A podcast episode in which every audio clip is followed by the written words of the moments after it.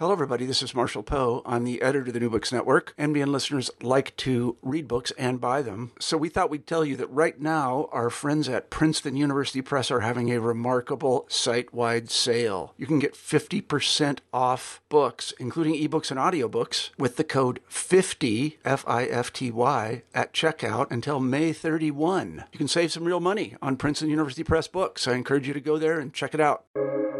Welcome to the New Books Network. Hello, welcome to the New Books Network podcast and the New Books in Jewish Studies channel. I am your host, Ari Barbalat. I am honored and privileged to be in dialogue today with Dr. Joanna Newman. She is a senior research fellow in history at King's College London. She is also Secretary General of the Association of Commonwealth Universities we are here to discuss her new book, Nearly the New World The British West Indies and the Flight from Nazism, 1933 to 1945, published in New York by Berghahn Books, 2019. Thank you for your generosity in being available for this dialogue today. It's an absolute pleasure. Thank you. To begin, please tell us about yourself. Where did you grow up? What formative events in your life catalyzed the person you'd become as an adult? I grew up in North London. Um, and it wasn't until I was a bit, probably a teenager, that I realized that my two sets of grandparents both came to the UK from Germany. Um, my father's parents came as refugees, my father was six when he arrived in the UK and came uh, with his family as a refugee from Nazi Germany. They'd been brought up in Berlin. Um, and I was always interested in the stories that my grandparents told me of the where they came from and what made them leave. And I think that had a big influence on me choosing to study history because I wanted to really understand um, what had happened, not from a personal perspective, but really from a perspective of understanding what the history was. So, what was the context? How could that happen? Uh, what forces were at play? And so I'd studied the history of anti Semitism and the history of the Holocaust. Um, and it probably hasn't helped explain in any way more because, as we know, the same horrors are happening again in, in many ways in many countries. But at least it gave me a sense of understanding of what it was that my family went through and others also had to go through. What inspired you to write this book? What message do you hope to convey to readers? I what inspired me to write the book was that this is a story that hasn't been told before. Uh, I was happened to be in Barbados, uh, and I found uh, a family with a, a, surname Altman, and it piqued my interest. And I found out for a, a, number of ways that there had been a Jewish community who came here as refugees, came to the British Caribbean during the Second World War, and it fascinated me because it hadn't been told before, and it also, in some ways, was um, a story I could tell. Uh, because I, I got a grant from the University of Southampton to do a PhD, and that allowed me to go to the archives in the United States, Israel, um, in the UK, and in the West Indies to uncover this story from the perspective of refugee agencies, governments, and the refugees themselves. Um, in terms of the message, I think there are lots of parallels to today's terrible and desperate refugee situation. The refugees fleeing from Nazi Germany in the 1930s also had nowhere to go. They were often sent on ships bound for nowhere. Um, they had to make do in really difficult circumstances. And in many cases, as refugees, they did manage to integrate into host communities and contribute in lots of surprising and wonderful ways. And I hope that my book gives that message that the people on boats today have the same aspirations and are leaving the same terrible situations and need to be given the same amount of humanity as those refugees fleeing in the 1930s. What are the primary themes in your book? What story does your book tell? Well, my book tells a story of um, two type, three types of immigration to the British West Indies, um, of a relatively small group of people who managed to find somewhere in the world to escape to that didn't require visas. So the book is partly um, about those people themselves who left either Eastern Europe um, before the Second World War and were leaving for reasons of persecution, but also economic deprivation. And they got on boats to go to Venezuela or Argentina, and the boats might have stopped in Barbados, and they decided they liked it, so they stayed. And they were dry goods uh, merchants or they were peddlers and they began to make a living and those there are still families today from those uh, initial uh, refugees so that's one story the other stories of the refugees who were forced to leave austria and germany uh, in the late 1930s uh, sorry in the um, in the late 1930s before war broke out uh, and uh, they were literally sent on boats, and one of the few places in the world that didn't require visas were uh, was Trinidad. And so suddenly, in Port of Spain in 1939, you had a huge refugee community uh, in the middle of a Caribbean country. So that's the story. Then there's a story about refugees who had managed to find safety in neutral Spain. And because um, and they'd gone through to Gibraltar, the port of Gibraltar in Portugal, and because of the um, terrible um, situation of getting Allied airmen through neutral Spain and Portugal, the Allies felt that you had to get rid of this group of refugees who were stuck in Lisbon, and so they sent them by boat to Jamaica. It's a long story, but I tell it. Uh, and what's scandalous about this story is that actually it was a camp built for the Gibraltarians in 1940, and they initially built it for 9,000 people.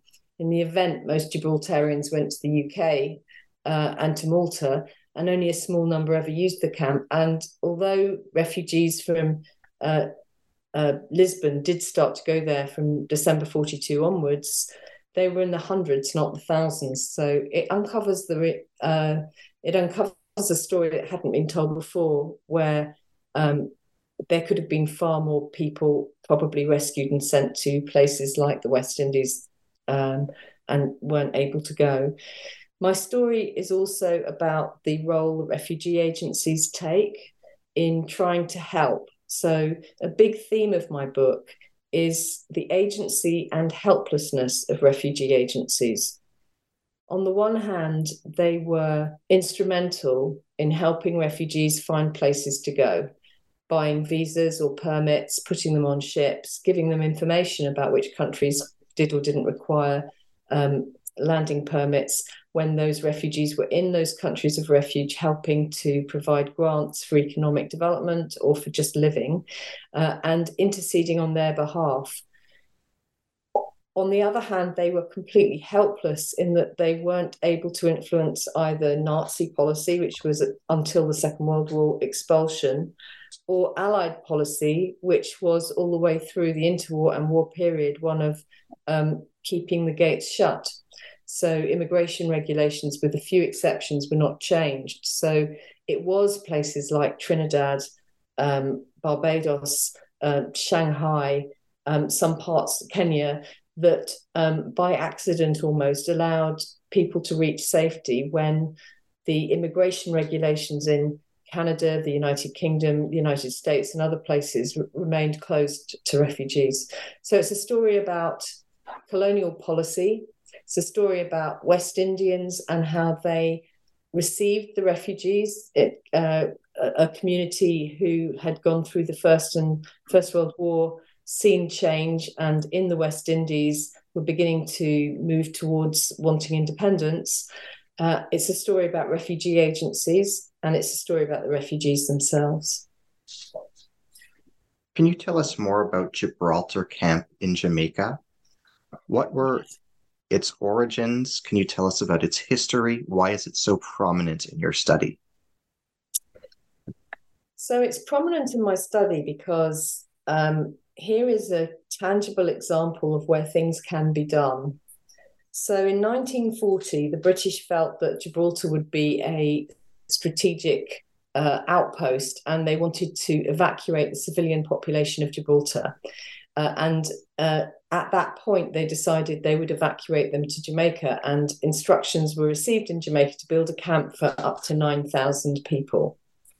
Um, then what happened was uh, that uh, they couldn't uh, they couldn't actually send them all to Jamaica, um, and so the majority of Gibraltarians went to Malta and went to the United Kingdom, but some arrived uh, in uh, early December 42. And I remember going to Jamaica and interviewing some of the nuns who remembered getting the beds ready in this new camp that had been built in the hills, Mona, um, to uh, welcome the evacuees from Gibraltar. And these, this was a camp where you can still see remnants of it today. It's today part of the campus of the University of the West Indies. Um, but there were family accommodation uh, blocks. There was a big communal kitchen. There's a huge amount of material about life in Gibraltar camp that you can find in the Public Record Office. Uh, and there's a, also a, a, lovely story that um, Diana Cooper Clark has written with lots of memoirs from refugees living there for me, the interesting thing about Gibraltar Camp is that in um, 1942, Sir Herbert Emerson, who was the High Commissioner for Refugees, found out that there was a camp that was largely empty and that could have housed refugees. And he made an official inquiry to the British government asking whether those refugees who'd reached safe or neutral places could be moved there. The response or the internal discussion that the Colonial Office had is indicative of the kind of attitudes at the time towards refugees, which astonishingly, despite knowing about the extermination plans of um, Nazi Germany that were uh, broadcast on the 17th of December 1942, hadn't really changed the attitudes that if you let a few refugees out and in, you'll suddenly have too many to handle. So the response to Herbert Emerson suggested that the majority of the camp was going to be closed down and turned into military barracks, and therefore there wasn't really room for any refugees to come. This was before, this was in uh, 1940 and 1941 that these discussions were going on. And in 1942, as I've already said, because of this group of mainly Jewish refugees who were stuck in Lisbon, the government changed its mind and decided to send them to Gibraltar camp where they joined the um, Gibraltarian evacuees. What um, is um, interesting is that despite the official version continuing to be that you couldn't risk sending any more across the Atlantic because of the U boat war, there were, in fact, further ships that went from um, Lisbon uh, to Gibraltar camp. This time carrying men, uh, Jewish men of Dutch nationality, um, some non Jews as well, to the camp where they were there for a short time and were then able to enlist in the Allied forces. The majority of Jewish refugees in Gibraltar camp, because they had been rescued and thought they could then move on, felt quite upset and resentful that they were stuck in a camp in Gibraltar in Jamaica when they wanted to be able to get on with their lives. They were very well looked after in the camp, but again, they were still not free. And of course, it must have been very painful for many of them who knew through uh, broadcasts and through the Jamaica Gleaner had uh, and other newspapers accounts of what was happening to um, who they'd left behind in in Europe. So there was a lot of frustration, and letters went from the camp complaining about the circumstances in some ways, that was rather unfortunate because some of the letters referred to concentration camps. Of course, we didn't have the benefit of hindsight at the time. A concentration camp might not have had the same ring to it.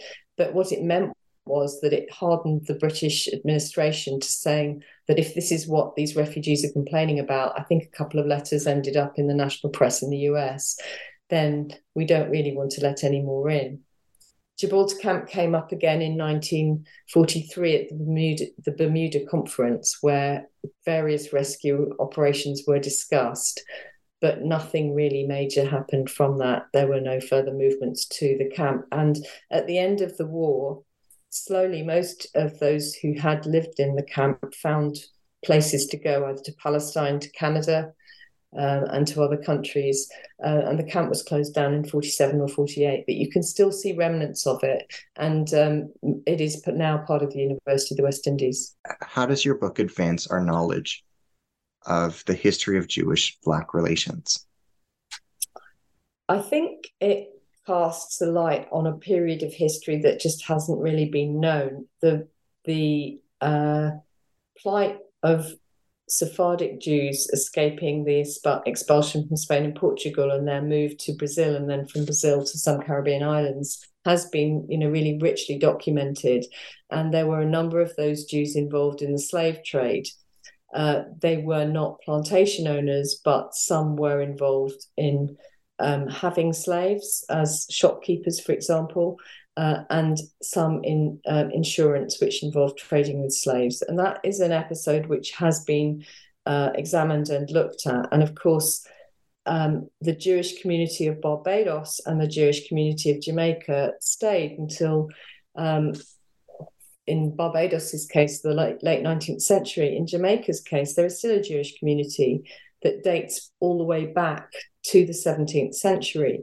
And they're very integrated in, in Jamaica fact, you know, uh, national uh, treasures such as the Gleaner newspaper was founded by the Ashenheim family. So there's always been a mixed um, Jewish Caribbean Black history in the Caribbean that is known. There hasn't really been this understanding of the Second World War experience, or the interwar and Second World War, when refugees came again.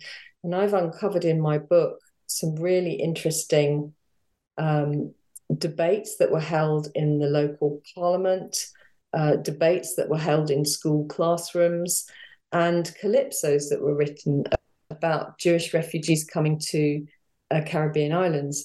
And what's interesting about it is that this is happening at the same time as Marcus Garvey is talking about uh, Black nationalism and Africa. It's the same time that uh, George Padmore is in uh, Britain talking about um, uh, independence and freedom. It's the same time that Labour uh, Labour leaders in Caribbean islands are striking for better pay and uh, representation.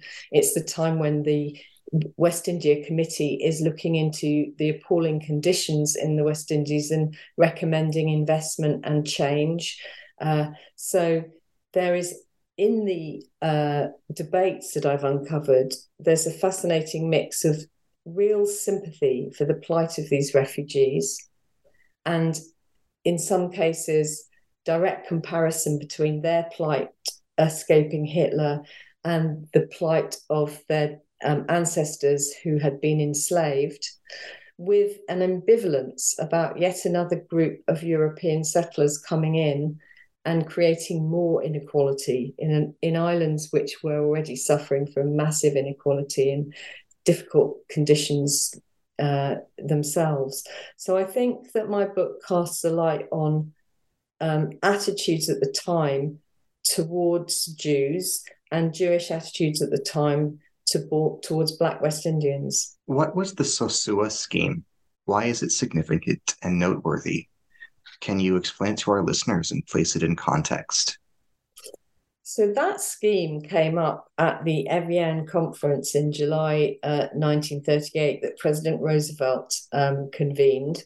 And he convened it uh, in July to discuss the refugee problem. And um, there are lots of uh, books and articles about the Evian conference, and it's famous for um, it's famous for not actually um, changing any of the immigration regulations and not not changing anything. And there is a book written, I think, by Maurice Troper about Canada, which says uh, the title of the book is called "None Is Too Many," which was the Canadian representative at the time, is what it said. And so, you know, Britain and other countries just agreed to come to Evian on the condition that they would not have to change their existing immigration regulations. And so instead, country after country talked about um, all the wonderful things they'd already done and all the inquiries they were making on behalf of refugees, but no one was prepared to actually change um, their regulations. And remember, this is before 1956. There is no international convention to protect refugees.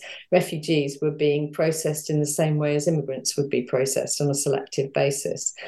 Um, there is a fantastic account by uh, someone called Adler Rudel, who was leading the German Jewish organization, and he talked about the humiliation of his and other uh, Jewish refugee agencies made to wait in corridors uh, before the committees and then were given sort of very short periods of time to make their case and explain why German Jewry needed an exit because there was no future for German Jews in Germany. Um, and this is in 1938 in the summer because you know they have been disenfranchised they've lost all their rights they're being imprisoned they're being persecuted and so they were looking for international powers to relax their immigration regulations and let them in. Nobody did. So the Sosua scheme, what's interesting about that is that at the Evian conference, it was one of the very few countries that said, we'll let refugees come to Sosua. There's a, um, but actually the scheme, just like many of the other agricultural schemes that we could talk about, was chimerical because really they were talking about a small number of settlers who could come to Sosua and start chicken farming. And some did go there. And uh, Marion Kaplan has written a wonderful book about the Sosua experiment. Um, but it was never going to be a mass refuge for uh, what is the profile of a refugee for refugees who are middle aged or elderly or have had a profession like being an optician or a doctor or a dentist um, actually being able to be fit enough and able to turn your hand to agriculture is something that a younger generation can do. But refugee populations are not defined by being uh, ready and willing to do agricultural work. So, although it was a generous offer and was taken up, it wasn't a long term success. The majority of people who went into those farming experiments then moved into cities after a short while, I believe. I'm not an expert on Sosua, but that's what I believe happened there were a number of other colonial schemes which were all at the worst cynical, at the best well meaning, and really badly judged. So um, Roosevelt also had the President's Advisory Committee on Refugees look into refugees in the Mindanao Islands, in the Philippines, in the Virgin Islands, um, all parts of the world that were not occupied, where they felt they might be able to settle Jewish refugees. But of course, uh, and the refugee agencies, going back to my theme about powerlessness as well as agency, the refugee agencies always were the ones the joint the Jewish Joint Distribution Committee would cough up the money to go on these expeditions to come back and report that either conditions were favourable for a small colony or whatever. So when the British government came up with the British Guiana scheme, shortly after the white paper which closed the doors on Palestine that really was a cynical move because although they um, announced it as a mass refuge scheme, it was always meant for very small numbers of people. 250 at the very, very most. And so, and that British Guiana scheme was then interrupted by the war breaking out and it never happened. How does your book contribute to debates surrounding asylum today? I think the plight of people on boats bound for nowhere um, is a direct um, comparison to people on boats today trying desperately to cross the uh, channel to Britain uh, and or to other European ports and, and, and sinking. There are a number of um, refugee voyages in the 1930s from the very famous St. Louis to the Struma affair, where um, or to the um, well, there are a number of boats with uh, which were bound for nowhere, and refugees had nowhere to go. And so the differences between refugees then and now is that refugees supposedly have the protection of the United Nations uh, Convention on Refugees with a definition of what a refugee is and the necessity for states to give them safe harbour if they fulfil the definition. Uh, but the actual plight of refugees since the Second World War has increased enormously, and the numbers of refugees are far higher than they were. So I think it's um, it gives a uh, a window into the fact that very little has actually changed. I'm just trying to find there's a here we go. Bernard Wasserstein from the University of Chicago said of my book.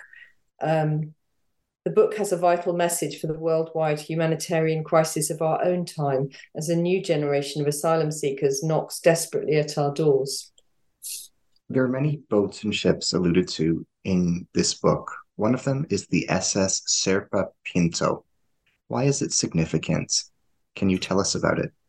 There are some fantastic photographs of people on board the SS Serpa Pinto leaving Lisbon uh, in December 1942 and sailing for uh, Jamaica, where when they li- arrived there, they were greeted um, by Jamaicans who then took them to the um, Gibraltar camp where they were kept safe until the end of the war. How does your book contribute to 20th century Caribbean history and historiography? Um, well, it's uncovered an unknown chapter of Caribbean history that that hadn't been written about before. Um, there, uh, it so it's contributed to the way that the Caribbean, I mean, there are sections in my book that look at what happened to the Caribbean during the Second World War. Uh, I looked at West Indians who fought for uh, for Britain, uh, and it also uncovers the history of of these islands being refuge. And in some cases, you know, there are there are communities still living in not just the British but the Dutch Caribbean as well, who've been there since that time and are West Indians of Jewish descent. How much or little did local communities in the Caribbean know about the events of the unfolding Holocaust? What information was available to them? It's an interesting question. Literacy was relatively high across British West Indian islands, and the Trinidad Guardian um, like the Jamaican Gleaner and probably papers on most islands would have had syndicated agreements with Associated Press. So uh, there was then, if you wanted information about what was happening, there it was there. You know, it it um, and um, there were accounts of uh, of persecution. Um, I think the full horror of what happened, what was happening to the Jews uh, who who were trapped in Europe, was made public on the 17th of December 1942 in these broadcasts that were made by the BBC and translated into a number of different languages. And I found a sermon given by a rabbi to the American bases and broadcast to the internment camp in Trinidad in 43 that refers to that. So I think the majority of people who were interested and could read would have been able to follow it if they wished to. But there were also popular forms, for example, like calypsos that were sung at carnival uh, or um, just general talk. So, and there were also, of course, the those who fought for the Allies. So the merchant seamen. Uh, so many of them died during the the U-boat war, but they were bringing essential supplies from the Caribbean to uh, United Kingdom or to the US. Um, so they would bring back stories of what they saw and heard too. So I think it, they were pretty well aware of what was happening. What role did calypso music play in Caribbean responses to Jewish asylees? How did different calypsos respond to Jewish migration? Well, I would have loved to have been able to play you some calypsos that we could play uh, today uh, in this interview. Um, sure.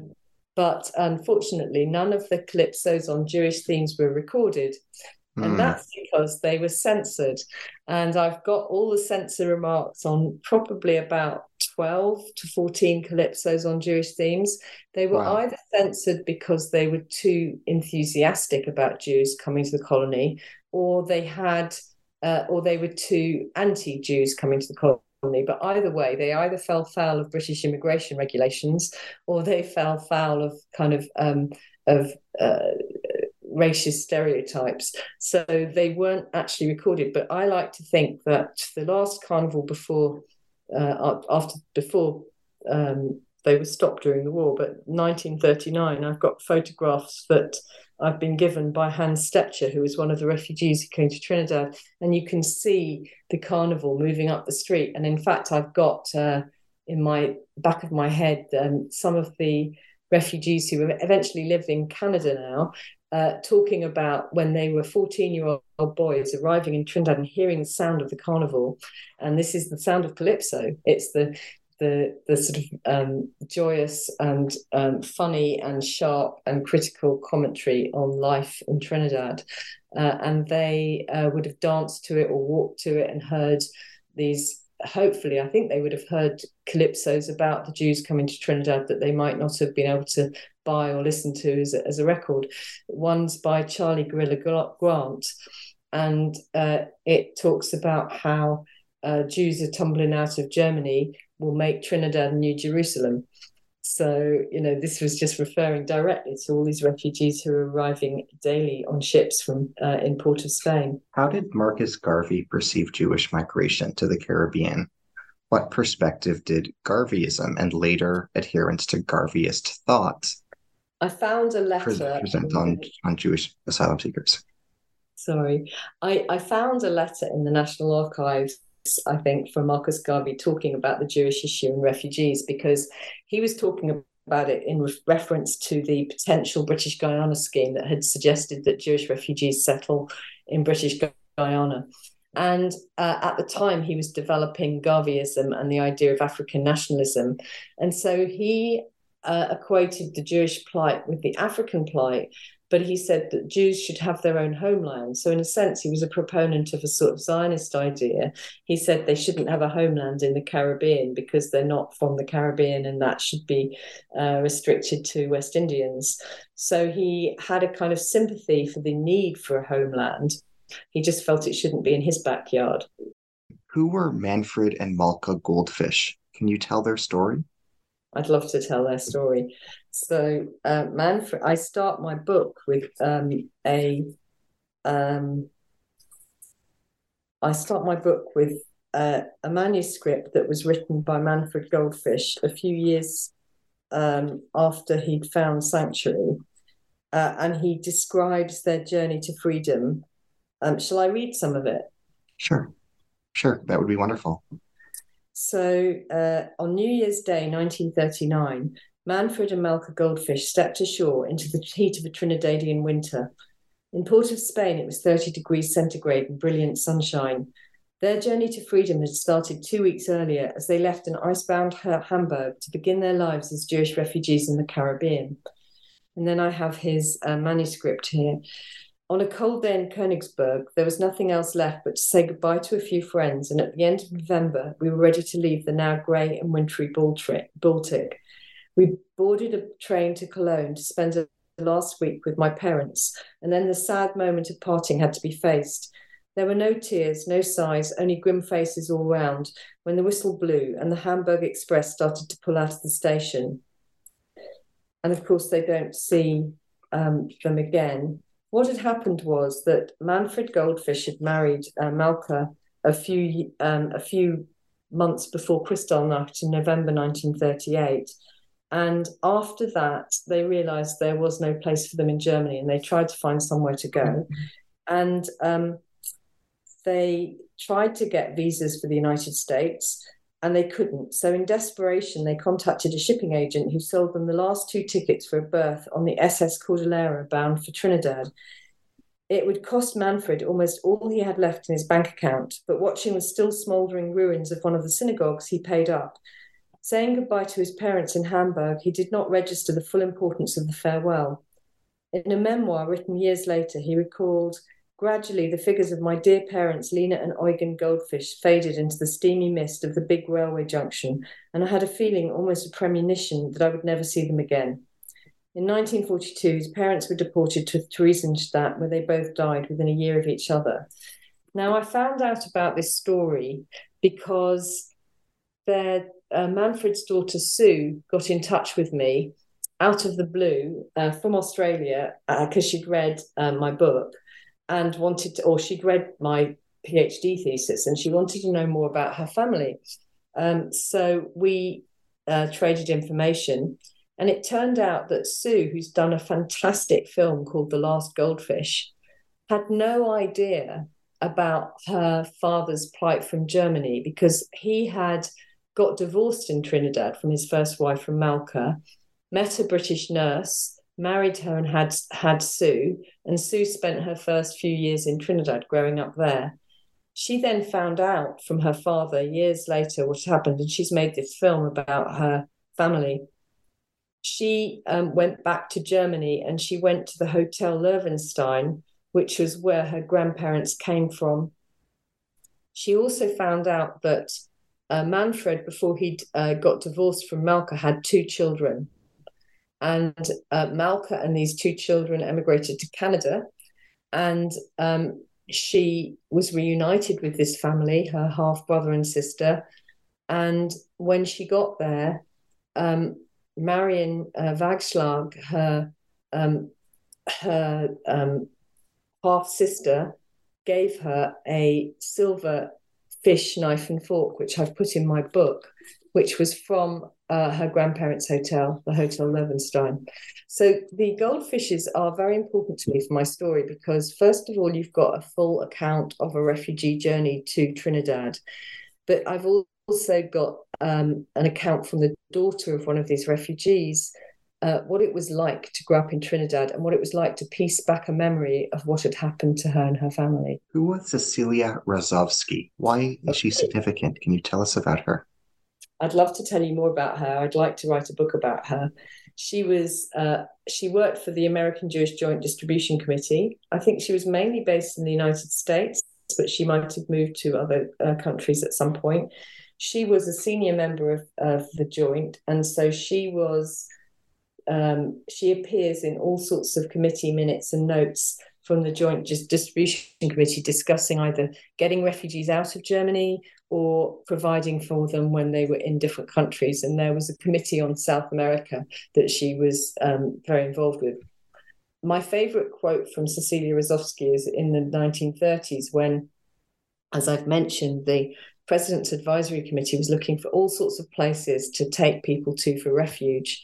Uh, and they were completely unrealistic places, usually involving agricultural land that had not been used before, hard labor. You know, you need youth and to, to be able to do that.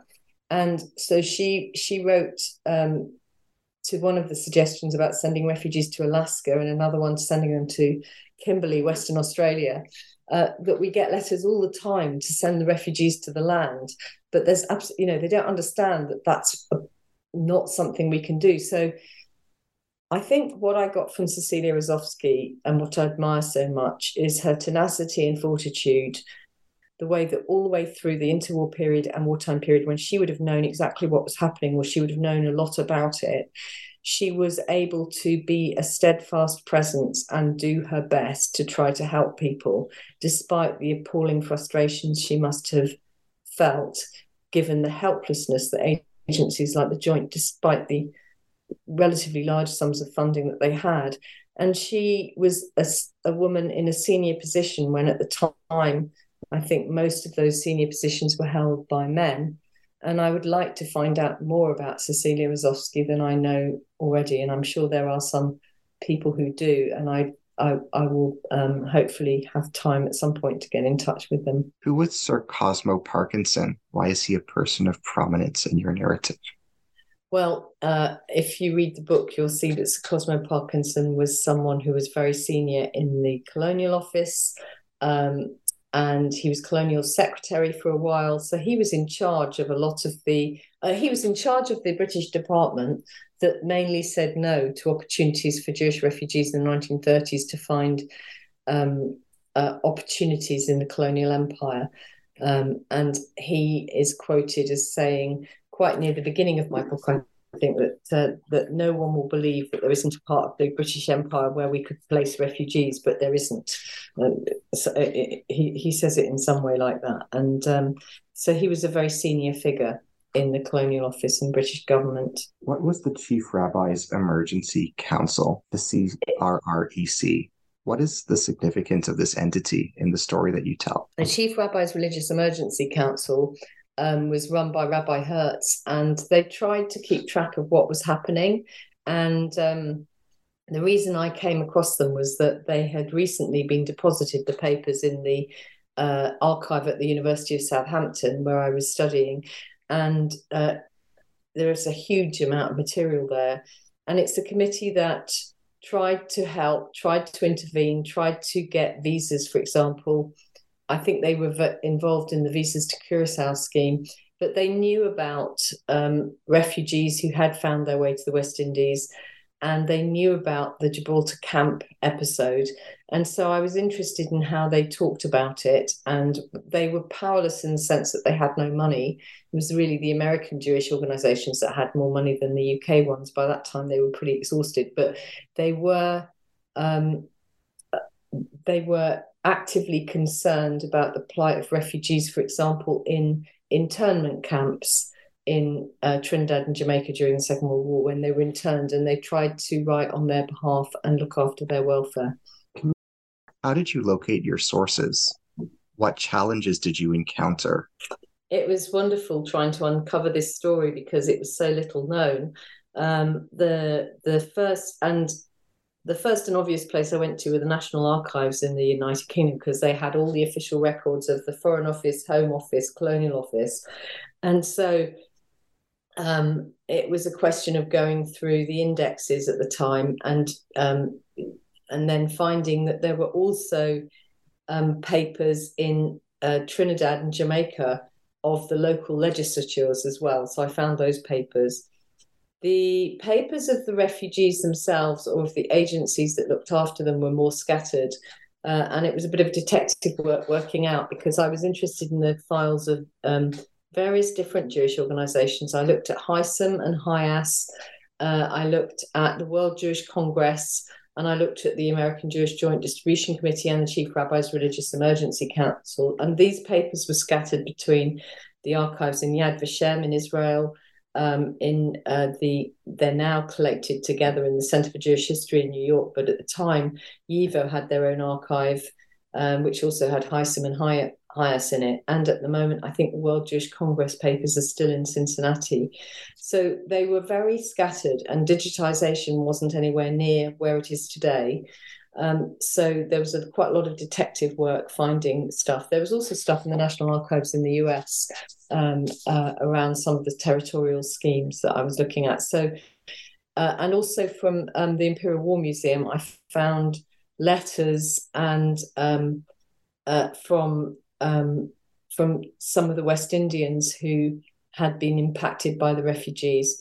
And of course, I found um, the actual copies of the calypsos that were banned in the archives in Trinidad and the official records um, department. So it's a huge mix. For my book, it's a huge mix of official and unofficial sources, of letters, of mementos, um, of calypsos, um, but also of very official notes from officials to each other considering what policy should be in the colonial empire towards refugees. What are some of your book's novel insights regarding the history and role of Jewish organizations during this period of time? Can you comment on the history of HIAS, the World Jewish Congress, and other bodies in light of their work for Jewish migration to the Caribbean? Well, they were um, they worked, I think, in the interwar period, they worked together relatively well. There was, because of the uh, immigration in the 19th century, a really well established network of Jewish agencies and refugee ports that helped to process refugees from Eastern Europe to the West. Um, and so they were already there. So they had quite a lot of experience in processing refugees and migration. What they weren't prepared for, of course, was what happened in Nazi Germany, where refugees were literally expelled from the country um, and all their goods taken from them. So you had the issue of penniless refugees. Um, and they were instrumental in many ways. They were instrumental in publishing information about where you could go they were instrumental in in some cases helping financially to purchase whole boatloads of um, places to put migrants on to let them go to other places probably one of the most important roles was the diplomacy that they tried to play in interceding on behalf of refugees who were stuck between de- different destinations that didn't want to let them enter. The most famous example of that, of course, is St. Louis. And there has been some recent critical studies of the role the joint did play in the negotiations to help passengers find safe harbour. Um, so they were at the same time, it would be an interesting question to find out how many of those refugees who did escape Nazi Europe did so with the help of refugee agencies, and how many went in any case, or even of those who went independently. I imagine to some extent they had some something to do, some brush with those refugee agencies. For example, those refugees who were housed in Gibraltar camp in Jamaica was sent there either by the Polish government in exile or the um, Netherlands government in exile. But in both cases, it was the joint that funded those journeys and their stay in the camp. What was the Hilfsverein? What was its role in German Jewish emigration to the Caribbean? Well, the Hilfsverein was the um, organization, help organization, if you like, der, der Juden in Deutschland. It used to be called the Hilfsverein der Deutschen Juden, and of course the Nazis made them change it to Jews in Germany from German Jews, and they were disbanded. I can't exactly remember when. I think probably 38, 39. But before that, they were the they helped to uh, organize emigration of Jews who wanted to leave Germany. Which books on Caribbean history in the early 20th century had the greatest impact on your research and thought process in developing this study? Um, so many. Eric Williams, I think, comes to mind. His Capitalism and Slavery is probably the work that has really influenced me. Uh, it's a masterly work, and I think it's been republished recently. Um, but that was a huge influence on me. What does your book teach us about trauma? I think uh, the responses of refugees imagine escaping from a concentration camp, giving up everything that you have, and being told that you'll never go back to that country and, and possibly leaving people behind. So you've gone through a really traumatic voyage. You suddenly arrive in a tropical island like Trinidad, uh, and you have no idea what you're going to do but you set yourself up and you find ways to make a living and you might open a cafe or a hat factory or work for somebody else and then war breaks out. And camps are built where you're told you need to stay interned for the duration of the war because of the issue being your nationality again. So I think it was incredibly traumatic, particularly for older refugees who'd managed to escape, who knew the full intent of what was happening to those who weren't able to escape and were then imprisoned again. I think it had a huge toll on those people. And in fact, uh, there are stories in my book somebody hanged themselves in one of the internment camps. I must stress that they were treated well. There was no cruelty in those internment camps.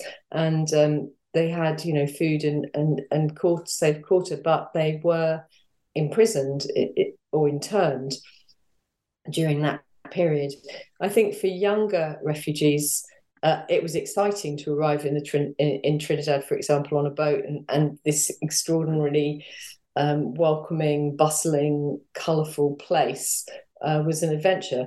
Uh, again, an internment camp probably didn't affect them as in badly. In fact, they were able to go to school.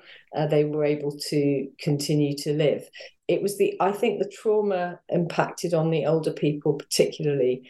What I don't know is that those people who had come as refugees who were young people probably felt I think most refugees feel trauma at some point in their lives. It's the dislocation from where you've come from, it's understanding the story and knowing what happened to those that were left behind. So I imagine it was traumatic for every every refugee, it will always have been traumatic and it always will continue to be so. What was the significance of the Bermuda Conference for the events that you narrate?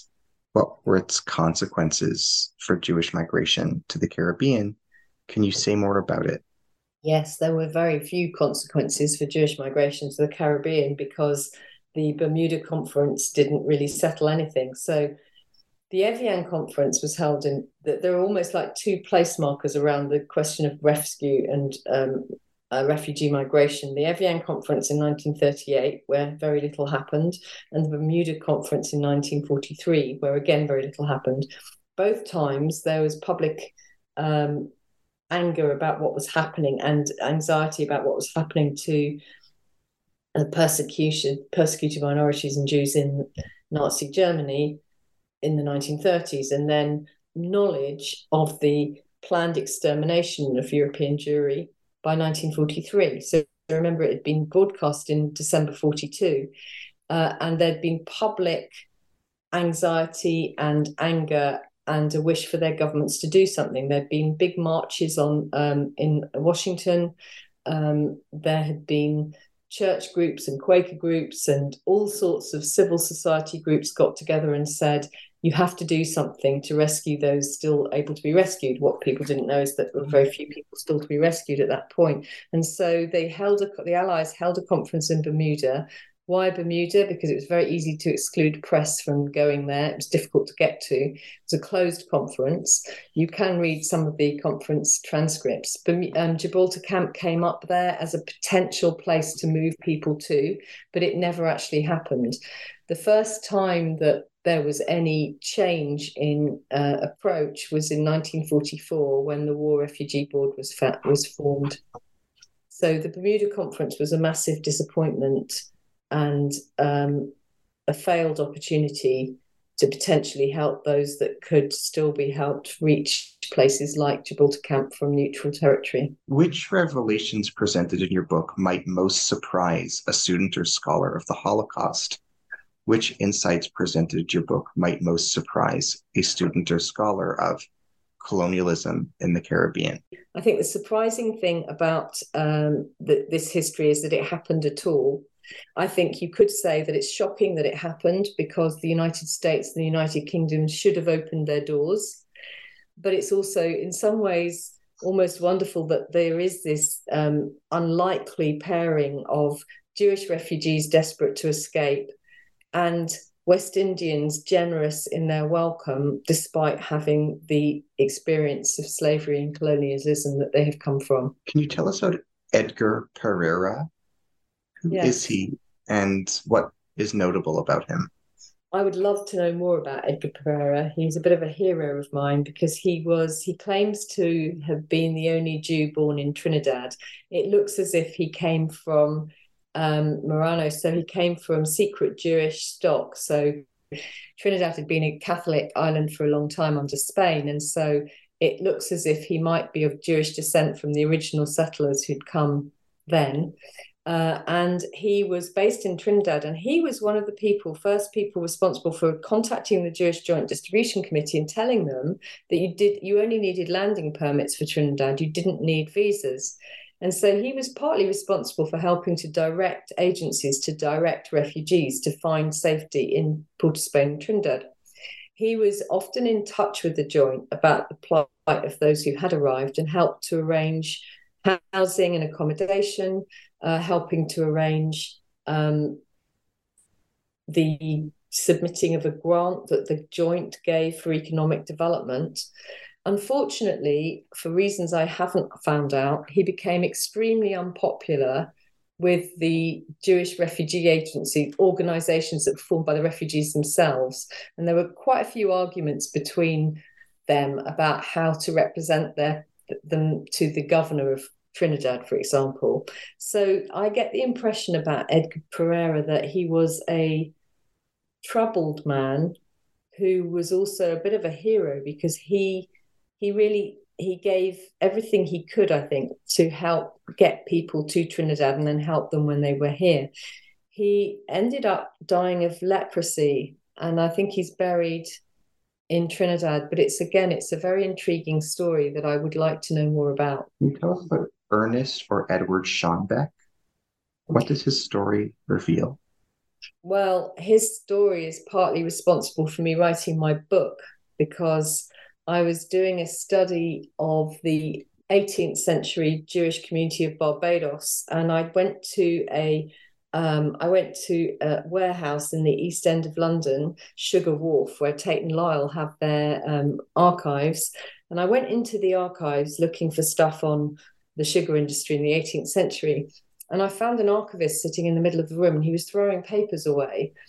And uh, he said, We're doing a big sort out and you can look through these papers if you want. So I did. And I suddenly found all these papers about someone called Edward Schoenbeck. And I thought, Schoenbeck, that's a German name. What's that doing there? And I found correspondence between the chairman of WISCO, which was the West Indian Sugar Company, uh, and the governor saying, please release this Jewish chemist from internment. And so I kind of held it as a placeholder that this was a story I wanted to find out more about. I went away, I did my PhD, and I wrote to Edward Schoenbeck and found out that he was living in New York. And on my first trip to the United States, I went to New York and I met Edward at the Mozart Cafe. Uh, and we had uh, a meal together, and he told me about his story. And Edward had left Germany as a chemist. He then found a job with the West India Company in Jamaica. He was employed as their chief chemist. And in 1939, he was interned, and his case became a bit of a cause célèbre, where the debate was about whether a German Jew could be still loyal to Nazi Germany because of their nationality more than their religion. And so there's quite a lot of correspondence about him and what happened in the Daily Gleaner. Um, but he was then released after internment, stayed there for a few years longer, and then made his life in the United States. And I had the honor of knowing him for a number of years. He died a few years ago. What can you tell us about Hans Stecher? What can we learn uh, about him from from the book? Can you so fill Hans us in? Stecher was an amazing man. I had the privilege of meeting him in Trinidad when I did an interview with him for the BBC. He came to Trinidad as a 14 year old and stayed. And he came with his father and his uncle and his aunt. And in fact, there's a very poignant uh, photograph I took, which I think is in the book, uh, of him standing by the gravestone of his aunt Wilhelmina Baltinester and his father Victor Stecher's gravestones in this cemetery.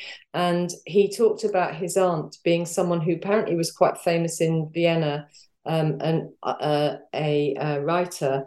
And he talked about the plight of refugees by saying that uh, when you have been uprooted, you never plant roots in the same way again. And so she never wrote again when she'd gone to Trinidad. But they were saved, the family was saved. And he, after the war, they made, um, they created a series of, of shops that became Stecher dry goods stores and duty free shops. So they became quite well off and had a fantastic life where Hans also became the honorary consul for Austria, the post-war uh, Austria, and um, I met him in his house overlooking the bay, and he is a real collector. He had hundreds of images of what it was like to live in Trinidad during the war. So he had um, uh, photographs of the uh, dramatic society, of the Wheatso Club, of the football club, of the theatre review club. So you got a real sense from his collection of artifacts on refugees of what it was like for refugees to live in Trinidad during the war and the sorts of people there. Uh, sadly, he died a couple of years ago, and that graveyard in Trinidad is full of a number of maybe 30 or so refugee graves. And it's a very poignant sight. And I hope that someone is looking after it now in the way that Hans Stecher had been the custodian of it during his lifetime. Can you tell us about the picture and image in image 6.4? Who's depicted there? What what story is told in that photograph? I will. So that photograph is a picture of somebody called Arnold von der Porten, who, when the photograph was taken, was 101, with uh, a friend of mine called Professor Jeffrey Giles. Now, Professor Jeffrey Giles was on a mission that I sent him on. I knew that there was a, um, from Arnold's memoirs, Arnold had been interned uh, in a camp in Jamaica, not Gibraltar camp, but a normal internment camp. Uh, he, and um, he had been going to classes after the war with Edna Manley, the ex uh, prime minister's wife, and had done an amazing portrait of her, uh, which is figure 6.3. And um, what's wonderful about that portrait is it shows her looking very fierce. And in Arnold's biography, he talks about all these debates they had about Jamaica. And for me, that photograph also represents the fact that you know, these refugees became in some ways embedded in Jamaican communities and society and politics. And so I wanted this picture in my book, but I couldn't find Arnold von der Porten and I couldn't find the origin of the painting and I couldn't get a photograph of it. I uh, met lots and lots of dead ends until Jeffrey told me that Arnold was still alive. He was living in Florida and got me a phone number. So I rang the phone number and there was Arnold on the phone uh, sounding very full of life, and said yes. And the painting is on my wall. So Jeffrey, living in Florida himself, uh, Professor Jeffrey Giles, very kindly went to Arnold's house, turned up, and took some photographs of the portrait, which I now have in my book. But what I didn't know was that he then sent me another photograph. And that photograph is, is of him sitting on the sofa with Arnold von der Porten, and they're holding up a blanket. And this blanket had been um, created in probably 1941 or so in the internment camp, which was very, very cold. And they created a loom out of fence posts and they had an amount of butchered wool. And from this butchered wool and this create loom that the refugees created, they made a blanket. And so the blanket on the sofa that Jeffrey's holding up with Arnold von der Porten uh, is from is a blanket that he weaved himself from the internment camp from um, the 1940s that he still has with him in his home in Florida today. So it's a really lovely story, and only happened came about. I only knew about it because I wanted to get this image in my book of this portrait that Arnold made of uh, Edna Manley. Thank you so much for sharing it with with us, and thank you so much for all you've shared with us in our dialogue today. Um, I cannot thank you enough. Uh, it was a pleasure. Before we end, would it be okay to ask you to tell us what you're working on next as your current project? Uh, what kind of research have you been engaged in since the completion of this book? Well, as I mentioned, I'm very interested in Cecilia Razovsky, but I'm also interested in an updated study of the role of refugee agencies during the Second World War. I think there are really interesting parallels to the dilemmas that refugee agencies face today. Mm-hmm. And um, Yehuda Bauer did a fantastic two volume biography of the joint, but that was quite a long time ago. And so my interest now is to update that and look at the role of refugee agencies from a sort of 21st perspe- uh, century perspective, knowing all the things that we've known since uh, those studies were done. I wish you best of luck in that extremely important research. It couldn't Thank be more necessary. Thank you very much. As we end today, uh, I am your host on the New Books Network, Ari Barbalat. I've been absolutely humbled and honored to be in dialogue with Dr. Joanna Newman. She is Senior Research Fellow in History at King's College London. We have been discussing her new book, Nearly the New World Brit- The British West Indies and the Flight from Nazism, 1933 to 1945, published in New York by Berghahn Books, 2019. Joanna is also the Secretary General of the Association of Commonwealth Universities. Thank you. Thank you very much.